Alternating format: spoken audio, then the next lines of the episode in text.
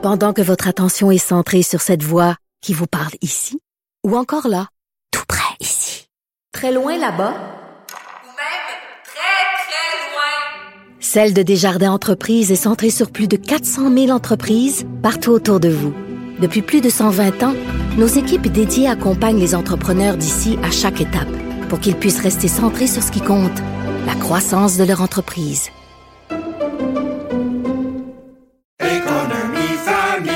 Ici Ricardo. Et Émilie, marchand d'IGA. On a envie de vous inspirer à bien manger. À moins de 5 la portion. Suffit de repérer les produits valeurs sûres et de les cuisiner avec une de nos recettes. Les valeurs sûres, c'est bien pensé, hein? Bien sûr! Détails sur IGA.net. Martino. Le cauchemar de tous les woke. On parle avec Stéphanie Touga, directrice des affaires publiques et gouvernementales chez TACT. Salut Stéphanie. Salut Richard, j'adore ton intro, le cauchemar de tous les woke. Chaque fois, je ris. Je perds ma concentration.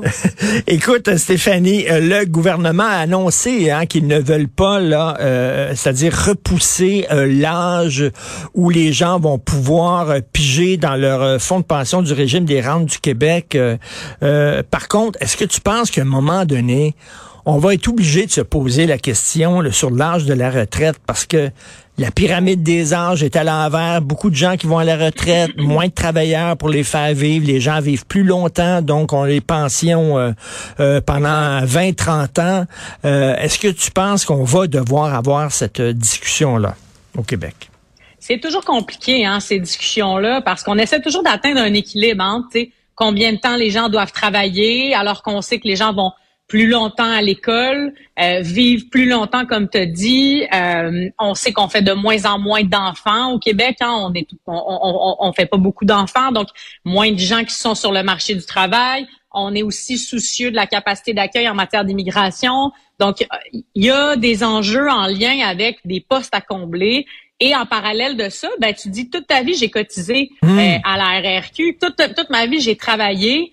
Euh, enfin, je peux enfin en profiter et j'espère pouvoir en profiter alors que j'ai un âge où euh, tu sais j'ai pas je suis encore en forme je suis encore euh, capable de faire des choses de voyager de mm. donc il y a toujours une espèce de délicat équilibre à atteindre Éric Girard, le ministre des Finances du Québec, avait dit euh, pas plus tard qu'il y a quelques semaines qu'on allait aborder cette question-là là, de l'âge de la, de la retraite et à quel moment donc on, on peut prendre notre retraite sans avoir de pénalité, tout ça. Euh, pour l'instant, le débat au Québec a été mis sur la glace, mais je pense vraiment que c'est une situation qui est extrêmement temporaire.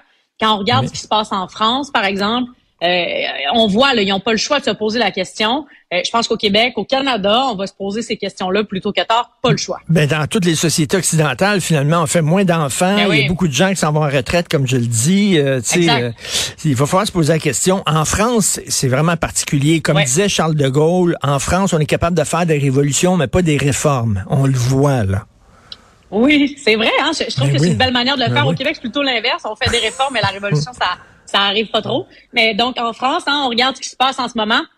La France a feu et à sang sur la question de l'âge de la retraite, qui passerait donc de 62 à 64 ans. Initialement, le président Macron voulait amener ça à 65 ans. Il s'est rabattu sur ramener ça à 64 ans en 2030. Donc, on parle quand même d'une certaine, d'une mesure somme toute graduelle. C'est pas demain matin, on demande à tout le monde de, travailler deux ans de plus. Là, il y a vraiment comme euh, euh, une, une séquence graduelle jusqu'en 2030.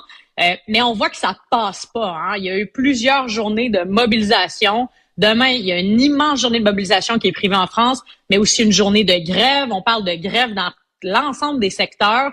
Il va y avoir des perturbations partout sur le territoire français. C'est pas juste un enjeu de Paris, là, c'est un enjeu partout en France. Donc, on parle de perturbations sur la SNCF, qui est la société de train, la RATP, ce qui est, le métro, l'industrie gazière, les éboueurs, qui disent aussi vouloir bloquer le pays les syndicats appellent à mettre la France à l'arrêt, c'est ça leur slogan. Donc vraiment là, de mettre un maximum de pression sur le gouvernement pour qu'il plie les chines euh, face à, une, mobilisation d'ampleur qui aura lieu demain.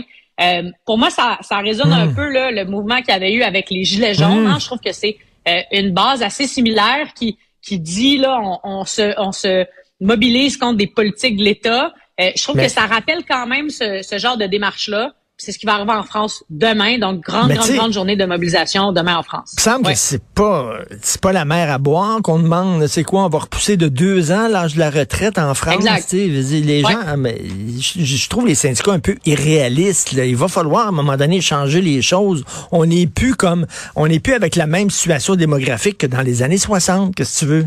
Faut que la société s'adapte. exact, exact.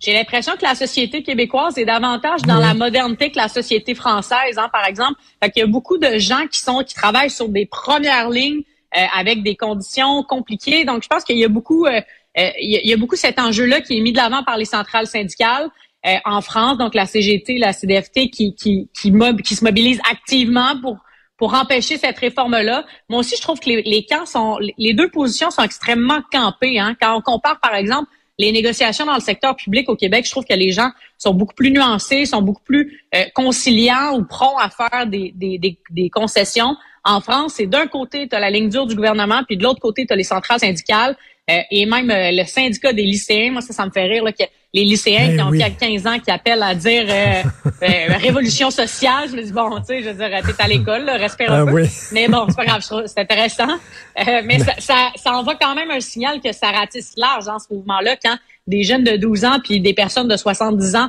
s'entendent. Donc, euh, c'est pas juste un enjeu d'une génération ou d'une classe sociale ou d'une région. C'est vraiment un enjeu transversal en France.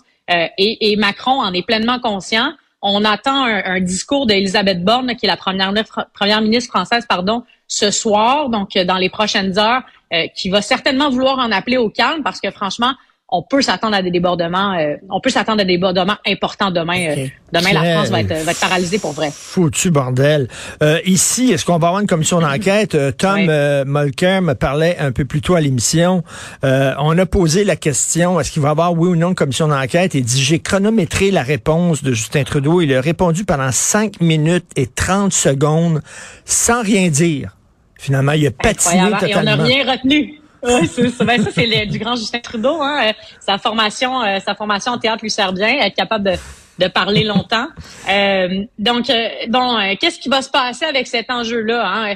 Il y a comme deux options devant Justin Trudeau. Soit qu'il se serre les dents, il attend que la tempête passe, puis euh, il espère qu'il y a un autre enjeu qui, qui tombe dessus dans les prochains jours, prochaines semaines, et qu'on arrête de parler de cet enjeu-là. Je pense que ce serait un mauvais choix politique, ça serait un pari extrêmement risqué.